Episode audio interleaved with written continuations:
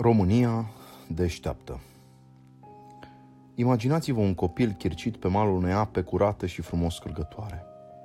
Dincolo de râu se află o pajiște înflorită, pentru care brațele încrucișate și ochii închiși de teamă, tânărul nu vede mâna întinsă a pescarului care vrea să-l treacă cu barca peste râu.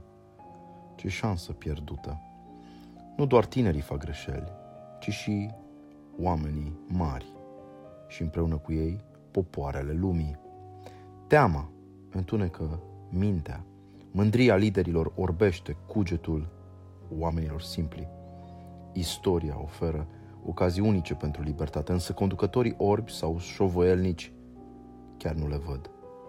Boala timpului nostru e pesimismul, iar o poveste despre anul 1918 poate aduce vindecarea. Ne-am bătut ca neam pentru a fi slobozi. De ce iubim libertatea, neatârnarea? Pentru că nu-L confundăm pe Dumnezeu cu cezarul acestei lumi, pentru că detestăm barbarii de tirani, pentru că ne place privirea dârză a omului drept, pentru că ne tonifică energia celui care și-a luat viața în propriile mâini, pentru că fețele triste ale sclavilor ne trezesc mila.